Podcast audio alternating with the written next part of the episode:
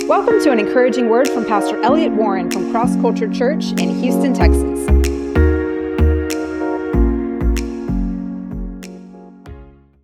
Well, this morning I want to talk to you about the life of an overcomer, how you can overcome, how we are called to overcome. We're wired to overcome, not in our natural being, but in, in the spiritual realm, who God's made us. You know, the Bible says that we're new creations. So the Spirit of God's on the inside of us, that's new. But also, God begins to pull us in the, in the direction of God. If you've been born again, then things that you were doing before you got born again that you know that aren't right, they may be wrong attitudes, some sin. You can't do that anymore, right? Because you've been born again. And now you, you might do it and you go, oh man, what did I do that for? I was talking to somebody not too long ago that slipped up in something, and he hadn't been serving the Lord too very long. And I was feeling very badly about it.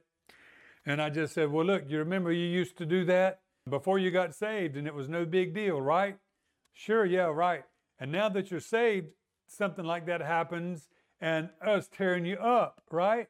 Yep, that's right. Well, that's a good indication. At least one thing you get to know out of what happened is God's working on the inside of you and He's not letting you go that route anymore. Amen. You'll have a different wiring. So you see, the natural wiring is still there, right? But now you've got something that's superseding that wiring and teaching you different ways. And so, what we have to do is begin to learn God way, God's ways, which are in the Holy Spirit on the inside of us, and He will teach us. But we have to learn to depend on Him because His ways aren't our ways, and His ways are often beyond our mind and our flesh.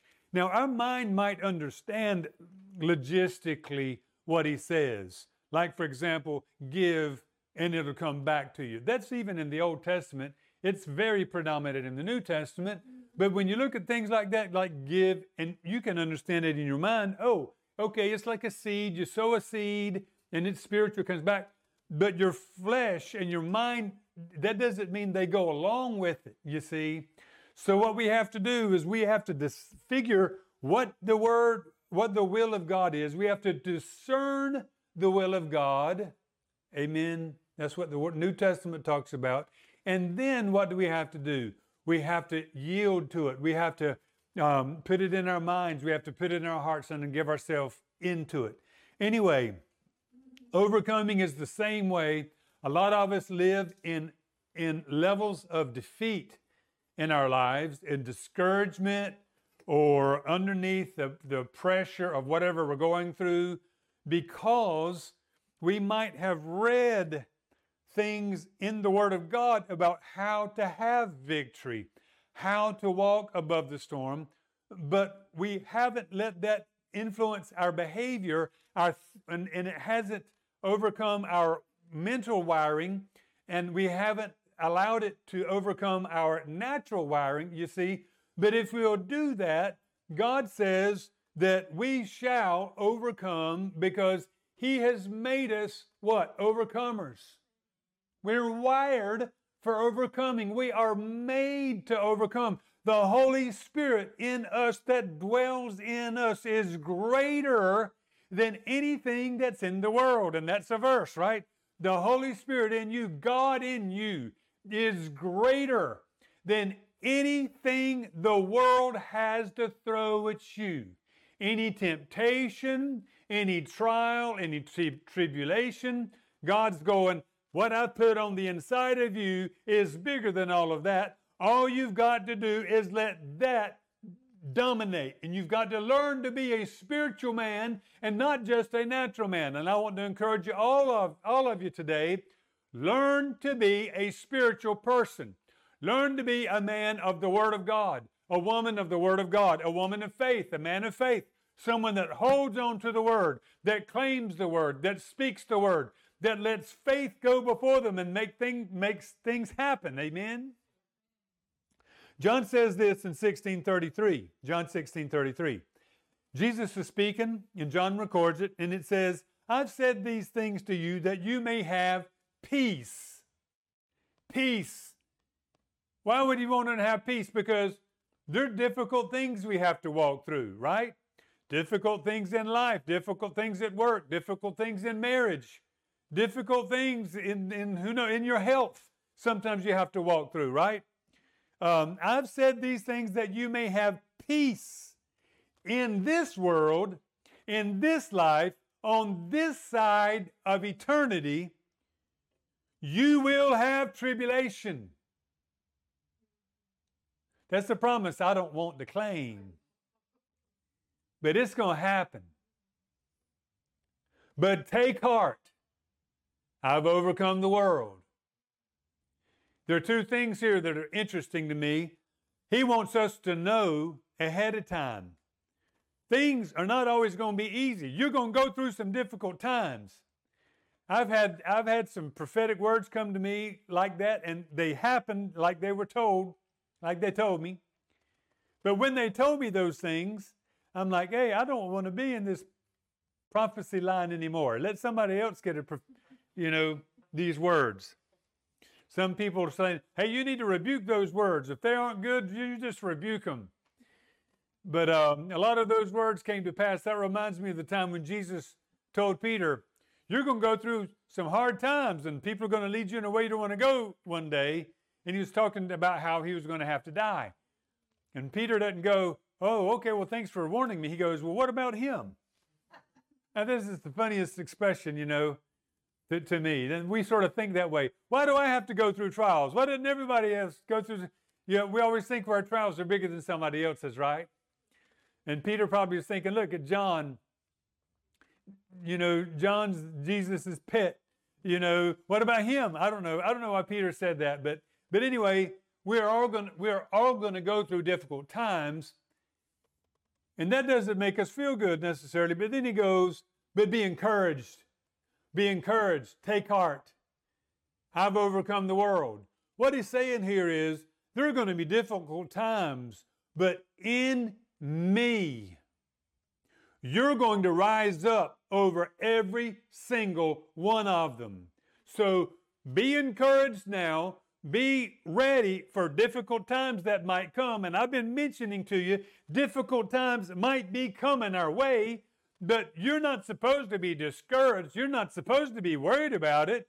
You're supposed to recognize they might come and being in a place where you're like, no matter what comes, I've got the Holy Spirit on the inside of me, and greater is the one on the inside of me than anything this world can throw at me. Amen. You are going to rise up over every trial that comes your way if you just stay connected with God and just keep pressing in.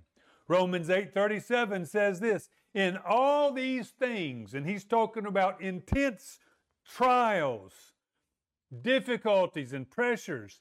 In all these things we have to go through in life, we are more than conquerors through him who loves us. More than conquerors in the middle of these things. For I'm convinced, absolutely convinced, and you need to be too, that death nor life, angels nor principalities, the present nor the future, nor any powers, spiritual or natural, nor height nor depth, nor anything else in creation is able to separate us from the love of God that's through Christ Jesus. Man, he's saying whatever difficulties you'll ever go through, whatever pressures are, are there, whether that's financial, whether that's in your health, whether that's in this nation, whether that's in something a lot bigger. First of all, you got to realize this is such a temporal situation that we're in. Amen. It's going to end one day, but he is saying, as long as you're here, as long as you're walking through this, yes, things are going to be difficult, but I'm going to give you more than you need. And Paul goes, Yes, you're more than an overcomer, more than a conqueror, because he loves you. Now, I want to just emphasize this just a moment. To understand your capacity to overcome, you need to, you, you need to have your heart so filled with the knowledge that God loves you, that God is looking after you. You are special to Him with all your mess ups, with all your problems, with everything you've done wrong, with all you are so loved of God and so special to Him. He cares for you. And you need to know that. And out of that love, see, see, says you overcome. Why? Because nothing can separate us from the love. What does that love mean, by the way? Well, it's an emotion, but love is also an action. If you look at, um, what is it, 1 Corinthians 13, the chapter on love, L- love is, and then you read a bunch of things. You know, we always use that verse in uh, at wedding ceremonies, right? And you look at the sacrifice that love makes, the things that love does for the other person to make them do well, to, to make them prosper, to, to bless them, to help them to succeed. Well, God loves us. And so this says, if you understand what love is, that means, that translates into the fact God's always willing to do for us, to bless us, to give us what we need, to help us, to see us when we're in difficulties. He lets us struggle to grow, but He's always there to take care of us. Amen. John 3:16 says he loved us so much he sent his son from heaven to earth. He loved us so much. That's why it was done. You see, he sees the need that we have. He does something. He acts to meet that need because he loves us. You look how he's responding to his love for you.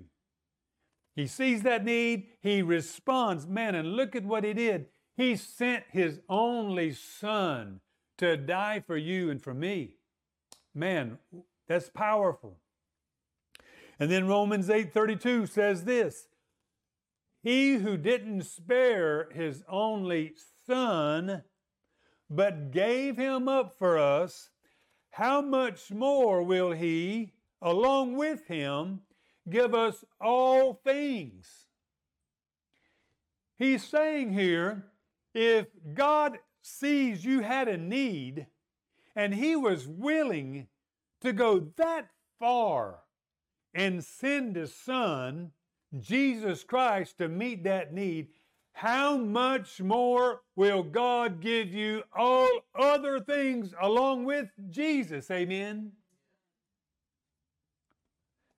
And where did that start? Out of his love. Matthew 6. If God cares about the birds, Jesus says. Here he's talking about don't worry about life. Don't worry when you're in a bad situation. Don't worry when it looks like you don't have enough. Don't worry when it looks like things are going bad. You see, and, he's, and he explains why, and he says, if God takes care of the birds, won't he take care of you? You're worth much more to God than the birds.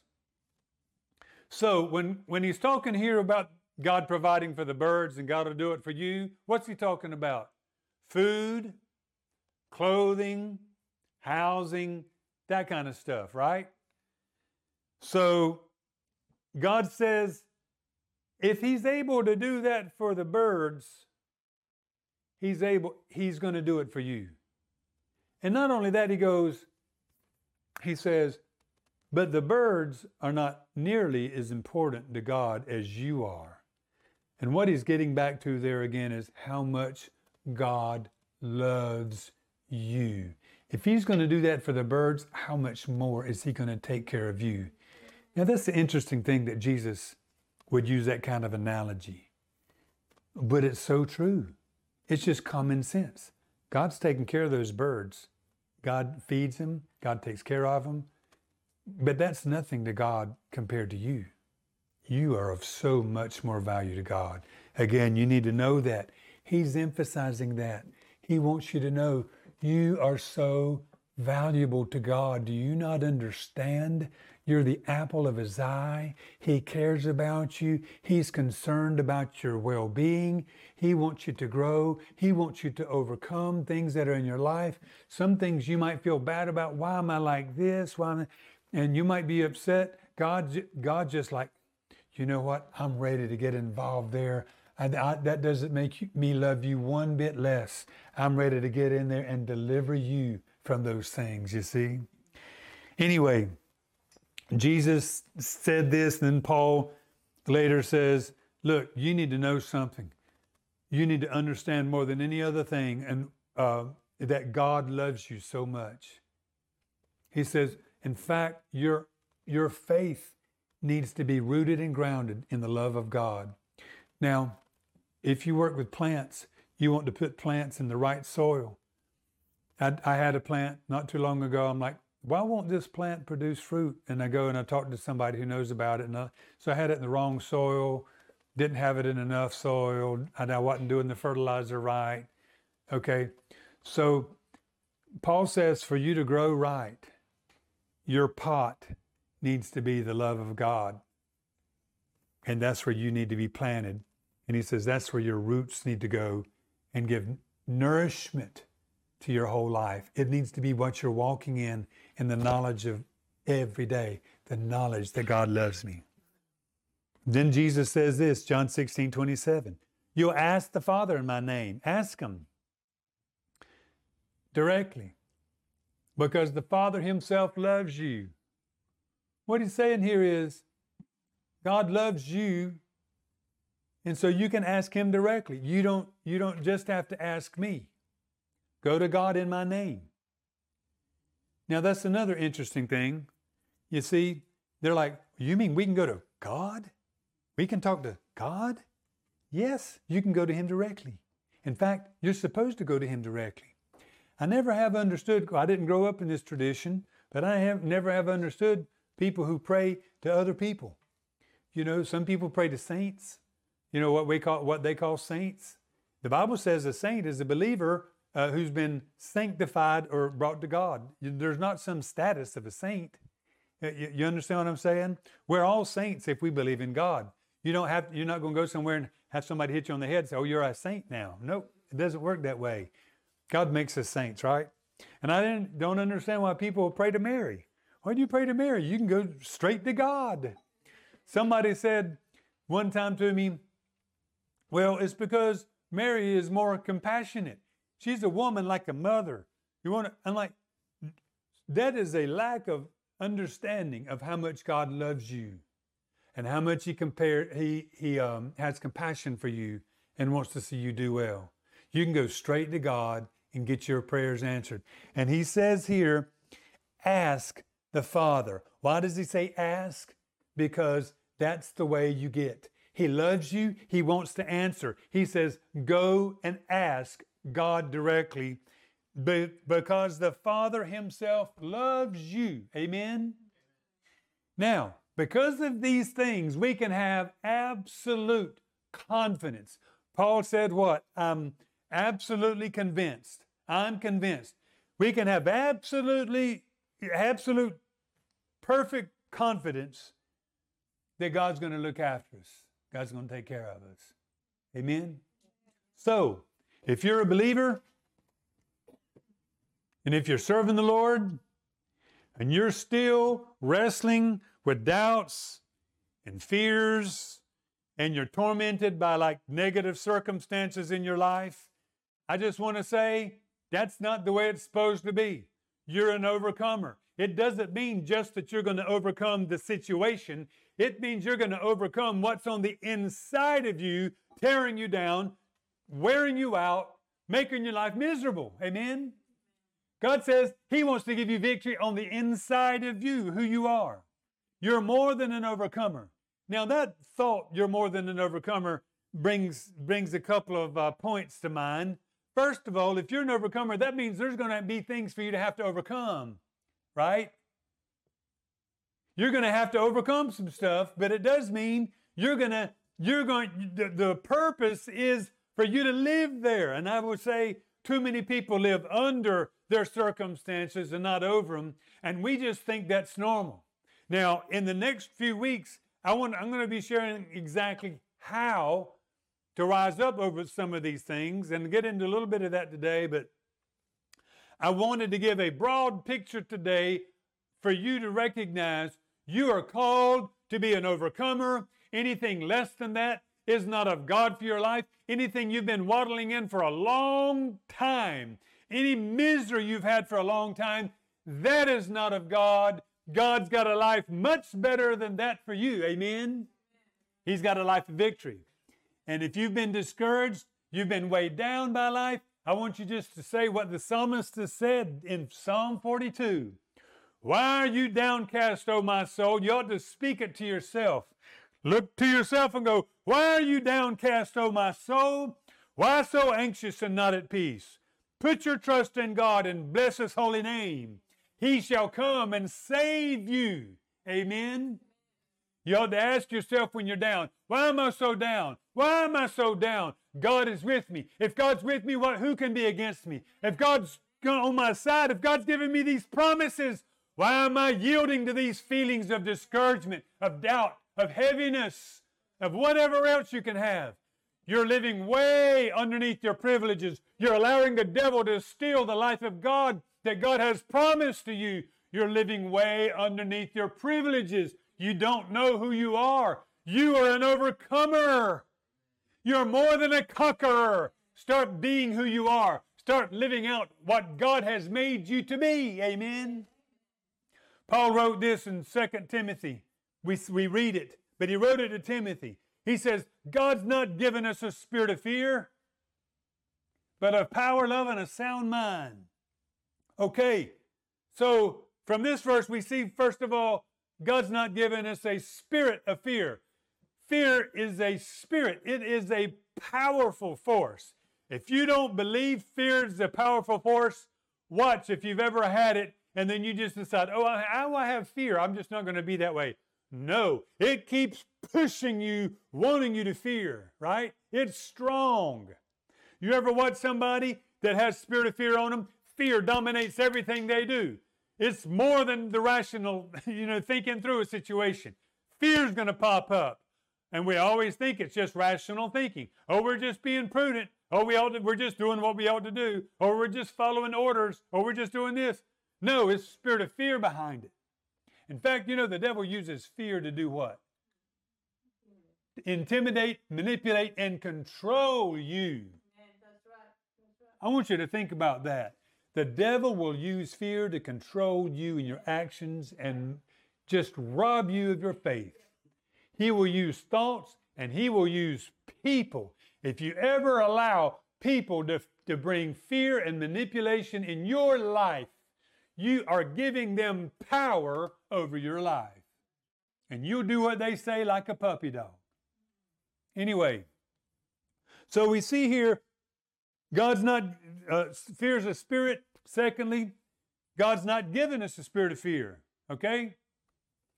Now, if you've got a spirit of fear, you can just acknowledge right now that's not of God. And I just want to take just a second and I want you to think about this. Have you got fear? Do you live in fear? Do you walk worrying every day? If that is working in your life, you, Paul was shaking Timothy. Timothy, that's not God. That's not God. That's not who you are. Some people just go, I'm just wired this way. This is just who I am. No, that is not of God. Shake yourself. Do you have fear? Oh, I'm just feared. No, that is not of God. And you need to acknowledge it. And I'll go beyond that because we can take that verse and extrapolate. We can take that verse and go beyond that, right? If He didn't give us a spirit of fear, we can easily also say, God did not give us a spirit of depression. God did not give us a spirit of anxiety. God did not give us a spirit of worry. God did not give us a spirit of bitterness. God did not give us a spirit of hopelessness. None of these things are of God. Amen. God, uh, Paul told Timothy these things by the Spirit of God so that Timothy would rise up over them so that Timothy would be aware of them and he would conquer them and he would put his feet on top of these things. I believe Timothy was probably someone who wrestled with fear, but he got the victory. Amen. I've shared with you how Timothy died. Whoa, what a great man of God with no fear, standing up to the crowds preaching. I just love his story. And wherever you are, if you'll just rise and begin to realize this isn't who I am, this isn't who I am. What issue are you dealing with? What insecurity do you have? You need to begin to say to yourself, This is not of God. God did not give me this. I have to recognize this is not my identity. You might have lived like that for years and years and years, ever since you can remember yourself. You might be 85 years old. It doesn't matter. If it's not of God, it's not the real you. Amen? You've got to acknowledge what's in me that's not of God. What's in me that's not of God? And you've got to make a decision. You're going to begin to see that for what it really is. And instead of identifying with it and say, oh, that's a weakness of mine, you need to say, that's not of God. I'm going to rise above it and I am going to conquer it because I'm more than a conqueror. Amen. And you've got to know that as long as the devil can lie to you and tell you you've got to live with this, you got to hang on to this. Oh, this is who you are. As long as the devil can tell you that's your identity, you will never get free from it because you're embracing it. Some of you are having a hard time probably thinking about letting go of your fear. It protects you. Oh, it keeps you from this and from that. I am telling you, you better let go of it. Amen? Let go. Now, I believe that this is a time when God wants to teach us how to enter back in to the Word of God and whatever the promises are in the Word of God and stand on those promises and see them come true for us. And this is the hour we've got to learn to be overcomers. We've got to learn the promises in the Word of God that tell us we have victory over this or that, whatever your issue is. And there is a promise for every single problem you've got. Amen? A promise for every problem. But you need to learn to stand on the promises, to not budge from the promises. And when you stand, the winds are going to blow, but you've got to say, I am not going to be moved. You don't just say, "Oh, I'm going to stand," and then the winds come and you blow and say, "Well, that standing didn't work." No, you did. You're supposed to stand through that storm. I was remembering a song. I grew up Baptist, and we sang hymns. Some hymns, I think we sang. It felt like we sang it every week. I know that wasn't true, but one of those songs was. Um, I don't know the name of it. I'm guessing the name is "Standing on the Promises," because that you, you you sing it over and over. And I was thinking about that as I was talking through this and I was thinking about this hymn, I, and I, I, I, just thought it might encourage you. I'll read it really quickly. Read the uh, stanzas. Standing on the promises of Christ my King, through eternal ages, let his praises ring. Glory in the highest, I will shout and sing. Standing on the promises of God. And then the refrain goes, and you know, I'm standing on the promises. Standing on the promises that cannot fail. Amen. Amen when the howling storms, howling storms, that's the way storms are, they yell at us, of doubt and fear assail. By the living word of God, I shall prevail. Amen. Standing on the promises of God. I need to read that one again. Standing on the promises that cannot fail.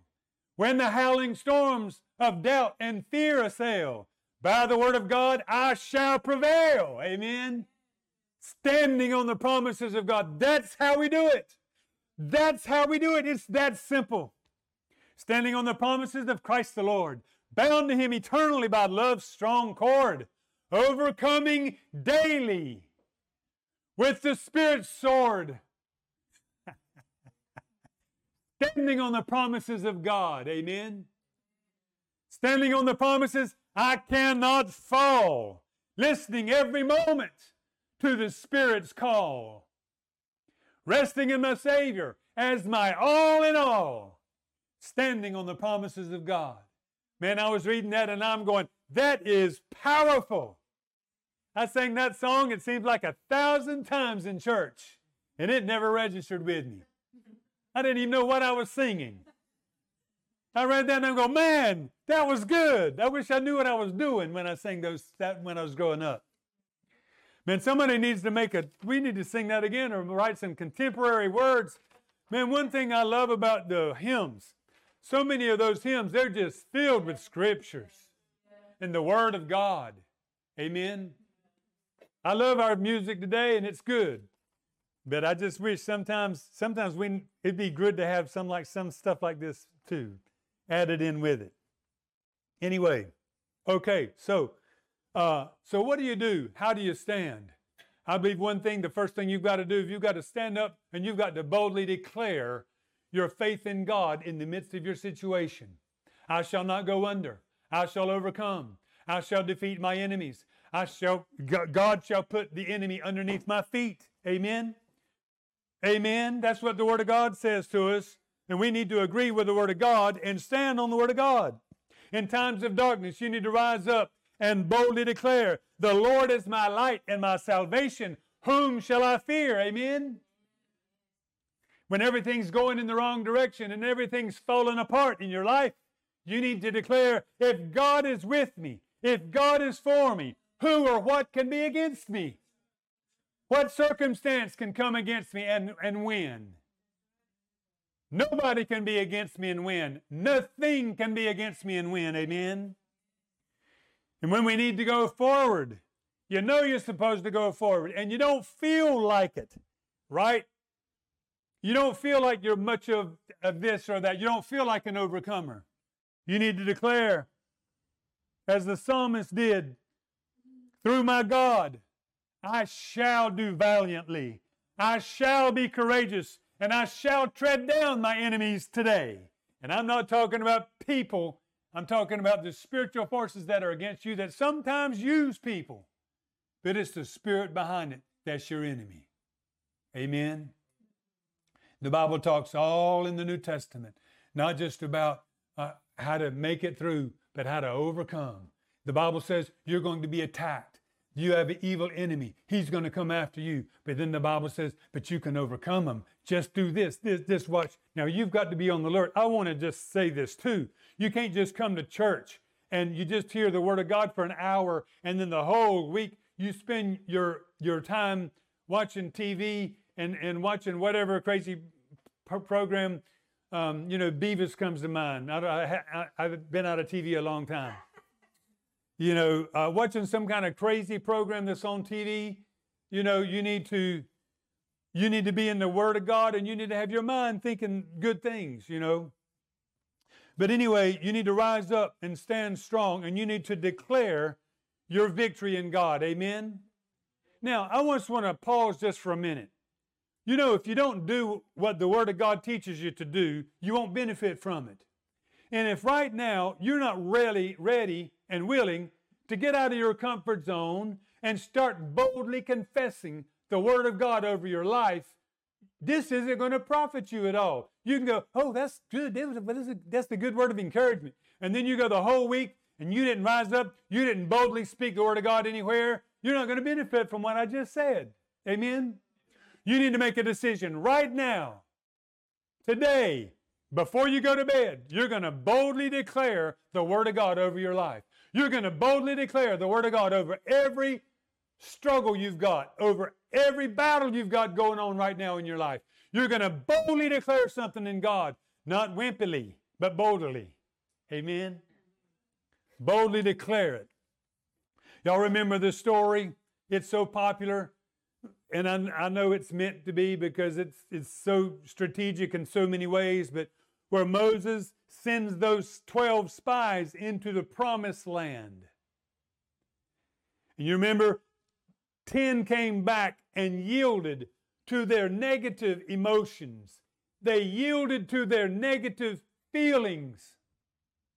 Oh, they're giants. Oh, we can never make it. Oh, no way, it can't happen. They're so big. They're this. There's so many of them. They're so well equipped. They were multiplying and magnifying what the devil said. You know, I don't know why this works out, but uh, for me, in the morning time is my most difficult time for some reason. It's right when I get up out of bed, generally. I don't know why, but not every time. But that's when I have to make a decision whether my day is going to be good or bad. In fact, I think that's for a lot of us.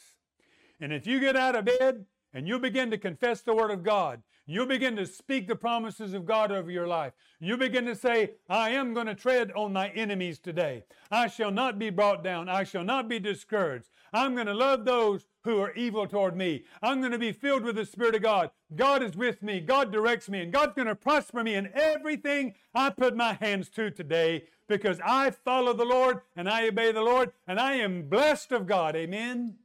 I just want to knock the devil off of my mind in the morning and off of my shoulders if he's there, right? But for some reason, most of us, and that's all of us, you know, we like to accentuate the negative. Do y'all know that? We like the negative. We could sit around, and there's some people, um, you know, in fact, some people, there's a whole song genre about it, right? The blues. You're going to sit down and talk about all the bad stuff going on in your life. You know, we could sit down, and if we were neg- the negative club or whatever, man, we could all get into that, start talking about the negative going into our lives. Guess what happens when somebody does that? You know why they do that? Somehow they think it's going to make them feel better. Did y'all, you ever think about that? Maybe you're wanting comfort. I'm not sure what we want when we do that. But for some reason, we are sharing that negative. Now, why, why were those 10 spies getting into the negative? And why did the people get into the negative? You can say fear, but why were they sharing that instead of going, no, we're not going to do that. That's not, that's not good. That's a bad feeling. That's fear. They're giving into it, right? And for some reason, our natural wiring, our natural mindsets sometimes are to speak negative, to speak the negative things we feel. Now, I'm not saying it's wrong to bring them out, but to meditate on them, to speak them, to declare them, to get into them, that's wrong. To recognize they're there, that's good. But to hold on to them and to speak them, does nothing but to empower them in your life and make it worse. These spies, I don't think they felt so bad until they started talking. Then they started talking.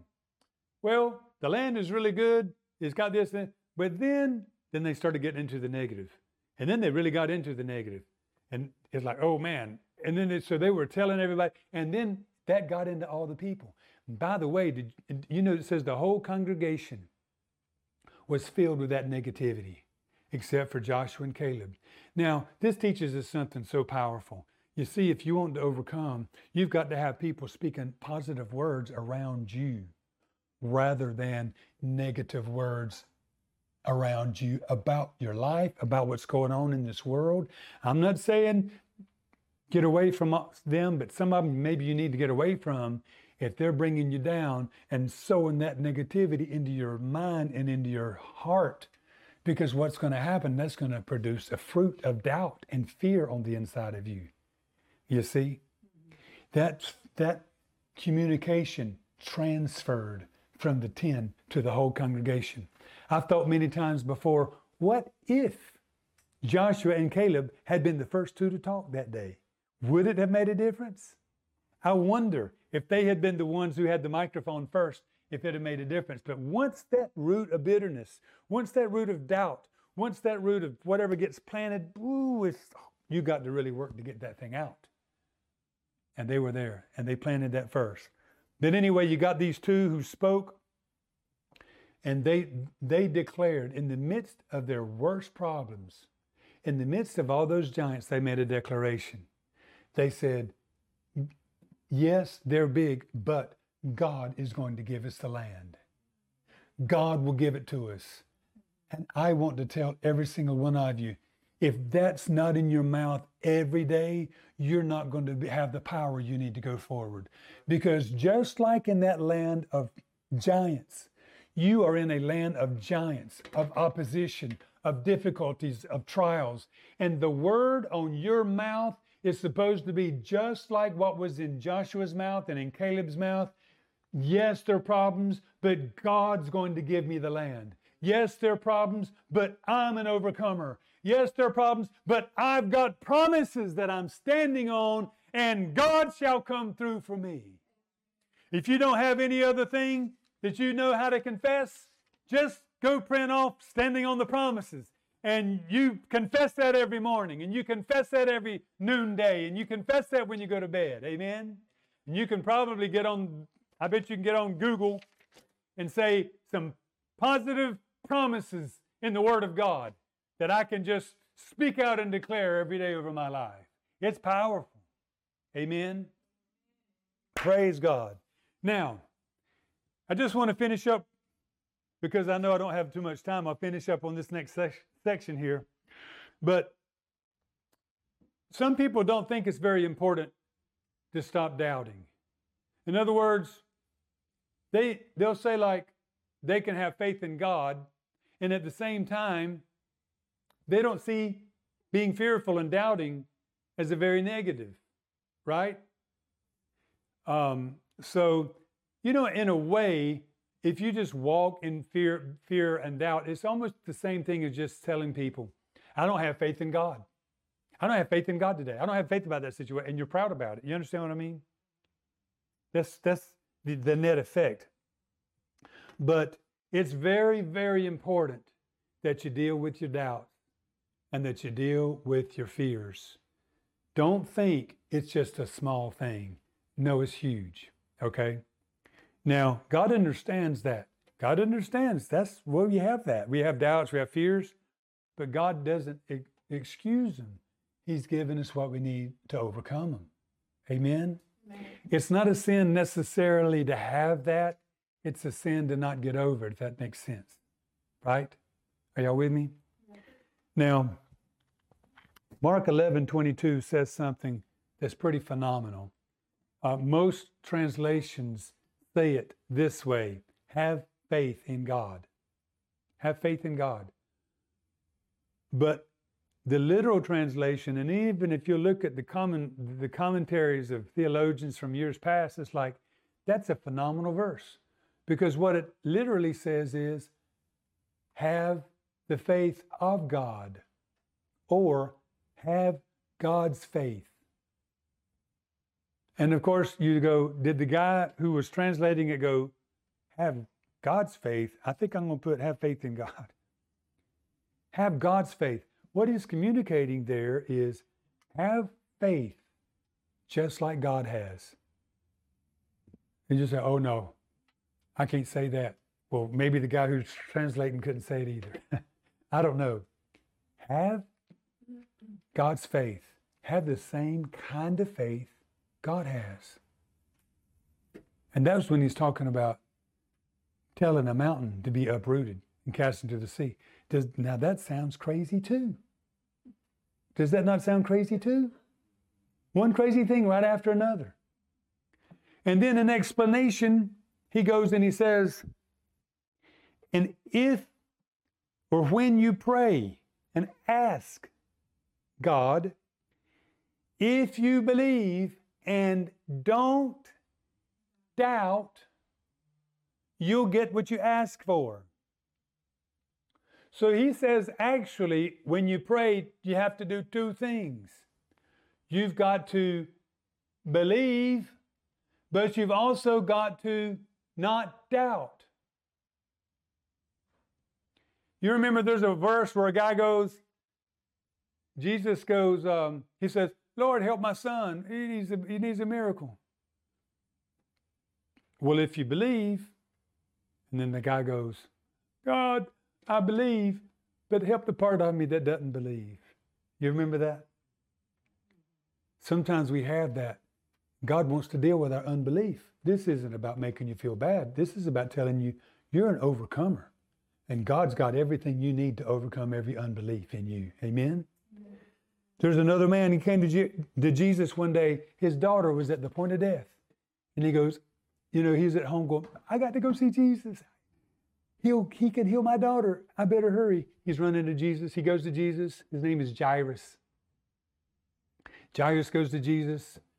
That sounds like some kind of poem or something. Jairus goes to Jesus and he's asking him, God, help, help my daughter.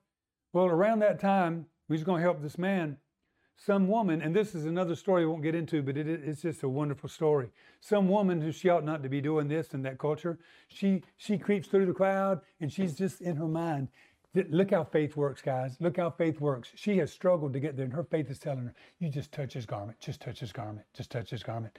Now, any any you talk to most believers today, you say something like that, they're going, "Oh, you know, that's just crazy faith." She's going, and just touch his garment. Just touch his garment. Just touch his garment. She gets there, she touches his garment. Oh my my! You see, that's her point of contact with God. She stretched out her faith. She did something. She touched his garment. Boom. No prophet came told her, if you touch his garment. You understand? Her faith spoke to her. Oh, according to your faith, Jesus said, your faith, your faith in you did that. Whoa, praise God. But see, what happened was the Jairus had said, Help my daughter. And so Jesus is going to help the daughter, and then this thing happens. So he gets completely sidetracked. How many of you ever felt like Jesus gets sidetracked when you ask him to help you? Uh, God, I thought I was getting the breakthrough, and then look what happened. In fact, Jesus is talking to this woman, he's explaining the situation, and then it says, Wow, that happens, which I don't know how long it took, but during the, the time of that happening, somebody run, comes up to Jairus and Jairus must have been close to Jesus, and he goes, Jairus, your daughter's dead. Maybe he said it nicer than that. and, you know, you're just going, oh man, while he's waiting, there the, the, the daughter dies.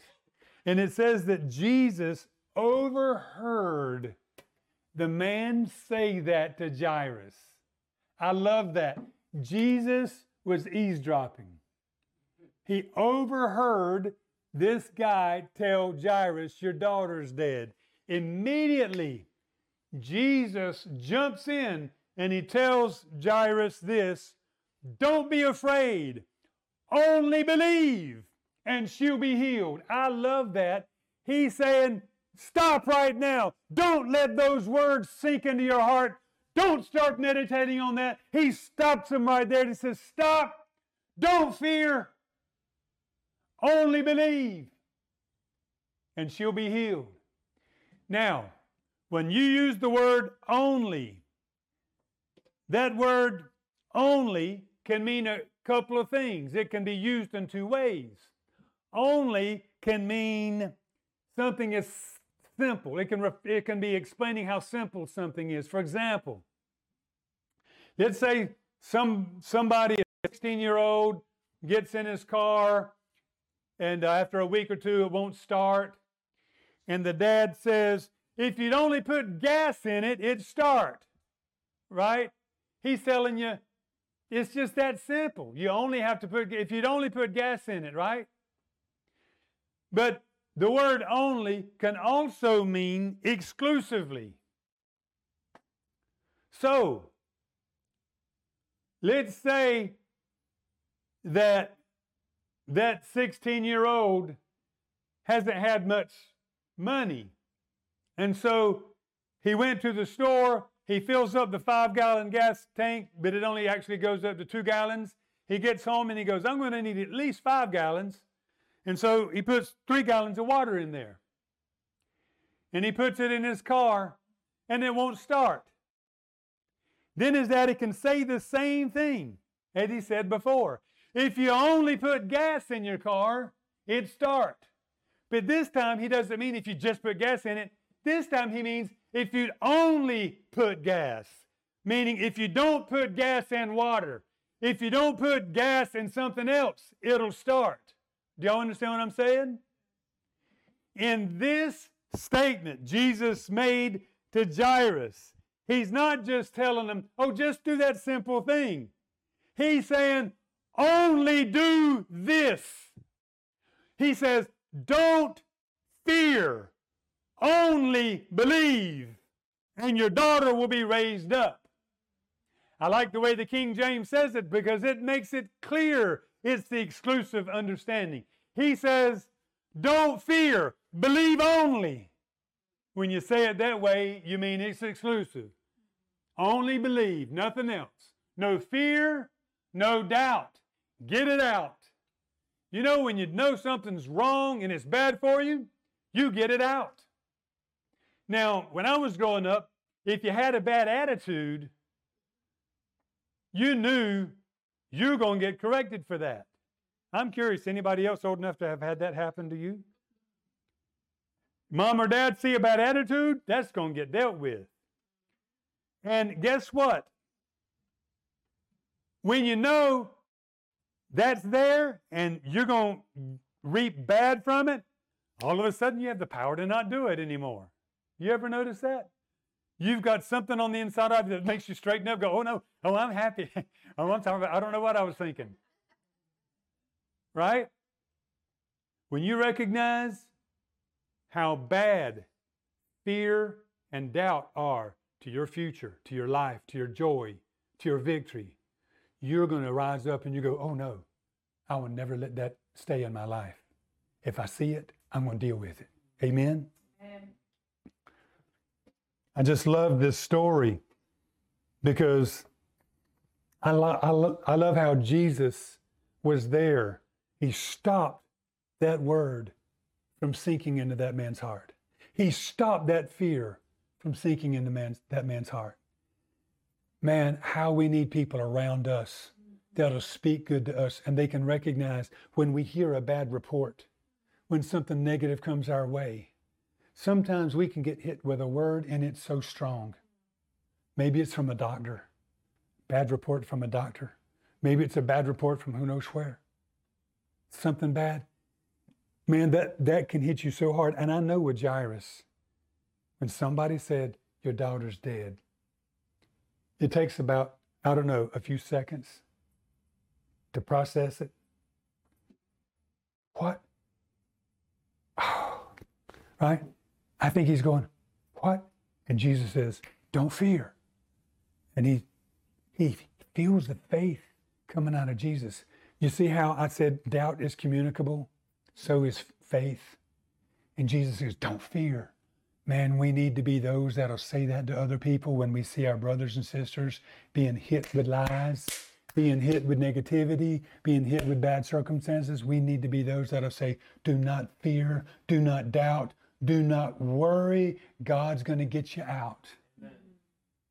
And we need to have people like that around us, like Jesus, that'll stop those words and speak faith in our lives. Amen. If Jesus had gone, that must be hard. It'd have been over. All right, amen. This story comes to mind. There was a pastor once, and um, somebody in his congregation, or that were close to him, I think is his congregation, uh, the, the husband was in some kind of emergency situation. Look, it looked like he was going to die for sure. He'd gone to the hospital. The wife was there, and the, the, the pastor said this. And of course, they go sharing the testimony now because they saw how it was of God. He said, If you want me to sympathize and cry with you, I can, but your husband will go on be with Jesus. If you want to fight for him, you have to not give in to sympathy right now. You have to not give in to sorrow right now. We're going to get to a place of faith and we're going to claim the victory. And the man got an, an astounding miracle, got off of his deathbed, and, you know, the wife is like, had we not prayed that day like that, I don't think it would have happened. But she rejoiced in the fact that this man was able to say, if you want him to go on, I'm going to weep with you. We'll rejoice he's going to heaven. If you want a miracle, we have to rise up out of this thing right here and stand in the Word of God and stand in the promises. Amen. I just love that story. I wish I had I had a tape of it somewhere. It's probably a video of it now now that we have videos everywhere. Anyway, there's so many words in the Word of God that tell us believe, don't doubt, deal with those doubts. But if you're here today, um, you know, maybe you're maybe you've been coming and you're not saved yet. You know, maybe you've not given your life to the Lord yet. Um, uh, what are you waiting on, right? I want to encourage you. Rise up out of yourself make a decision you're going to give your life to the Lord. Turn from your sin, turn from your way of living, and be willing to trust God.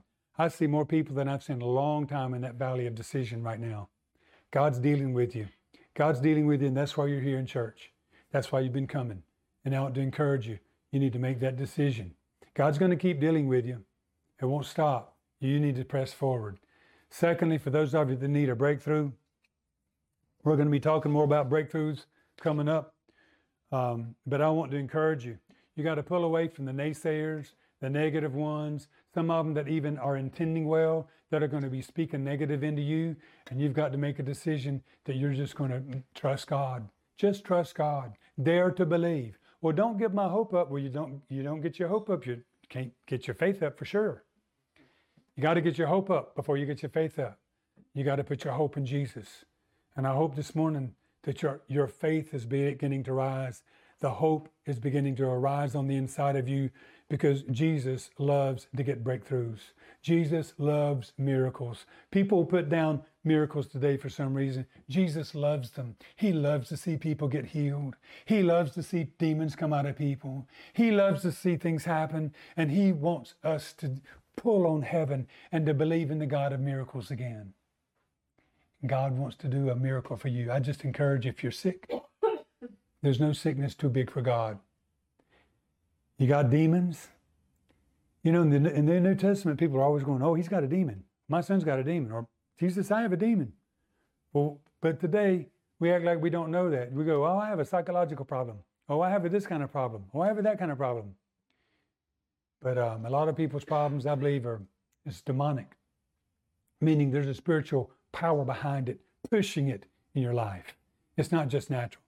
Spirit of fear, for example, spirit of discouragement.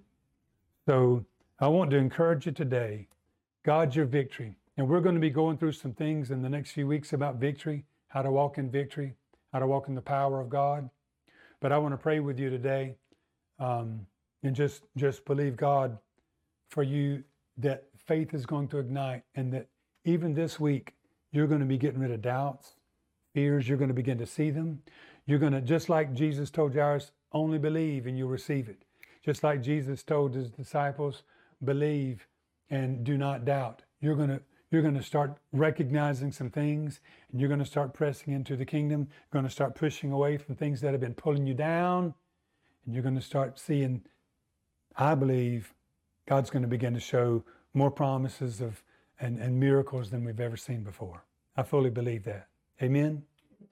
You know, with a day with God, a day is like a thousand years, and a thousand years like a like a day, right?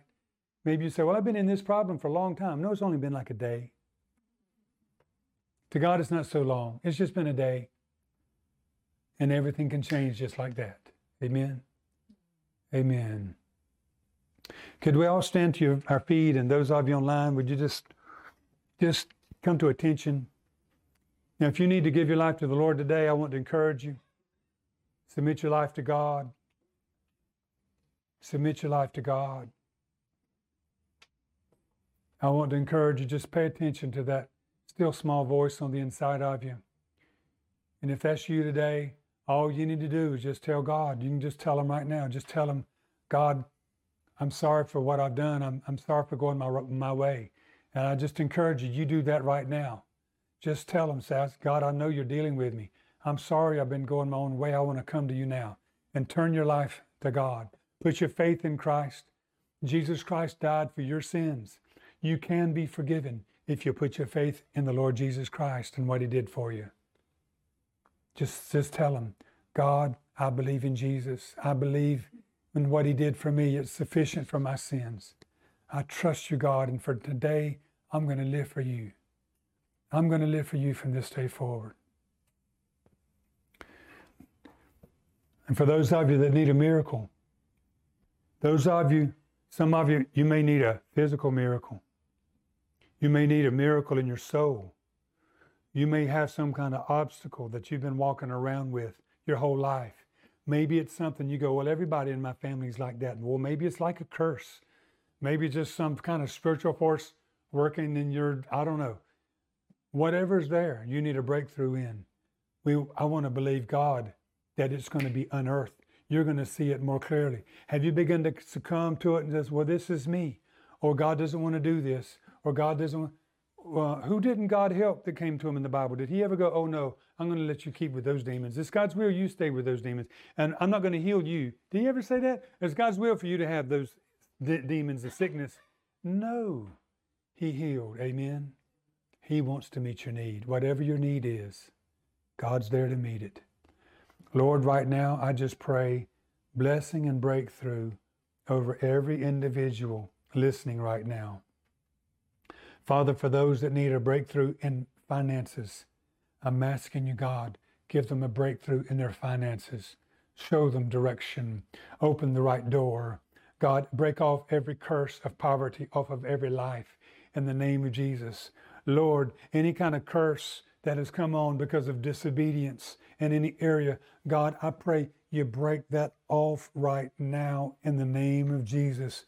God, I pray for a breaking. And Satan, I commend you off of every believer here in the name of Jesus. Every individual in Jesus' name, I commend you off of their homes, off of their marriage. I command you to be pulled out of every relationship where you've come in to wreak havoc. In Jesus' name, I stand my ground. In Jesus' name, I stand on behalf of everybody listening today, on those who are dealing with interpersonal issues, on those who are dealing with issues on the inside. God, today I declare victory over everyone.